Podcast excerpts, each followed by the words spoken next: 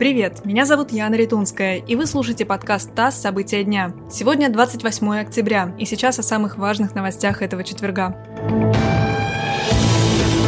Число умерших из-за коронавируса в мире превысило 5 миллионов. Больше всего смертей зарегистрировано в США – свыше 740 тысяч. На втором месте находится Бразилия, затем Индия. В России же сегодня новый максимум суточной смертности от коронавируса – 1559 человек, а число заболевших за день впервые превысило 40 тысяч. Из-за обострения ситуации режим нерабочих дней сегодня ввели в Москве, Подмосковье, а также в Калининградской, Ростовской, Смоленской областях и Хакасии.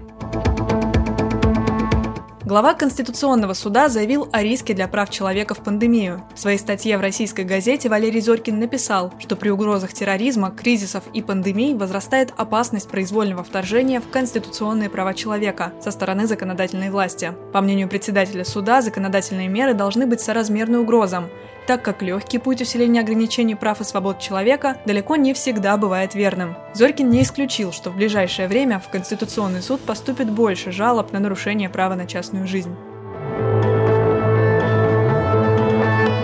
Благотворительные фонды попросили Владимира Путина изменить закон об иностранных агентах. Свои подписи под письмом к президенту поставили 40 человек, в том числе Чулпан Хаматова, Константин Хабенский и Ксения Рапопорт. В обращении говорится, что уставная деятельность благотворительной организации не может считаться политической, и ее стоит исключить из закона об иноагентах.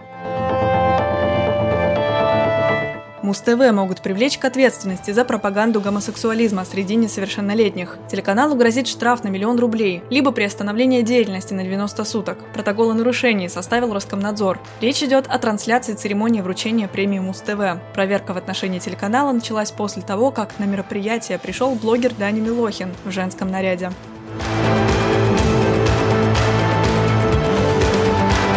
Подкаст ТАСС «События дня». Эти и другие новости читайте на нашем сайте и в наших соцсетях.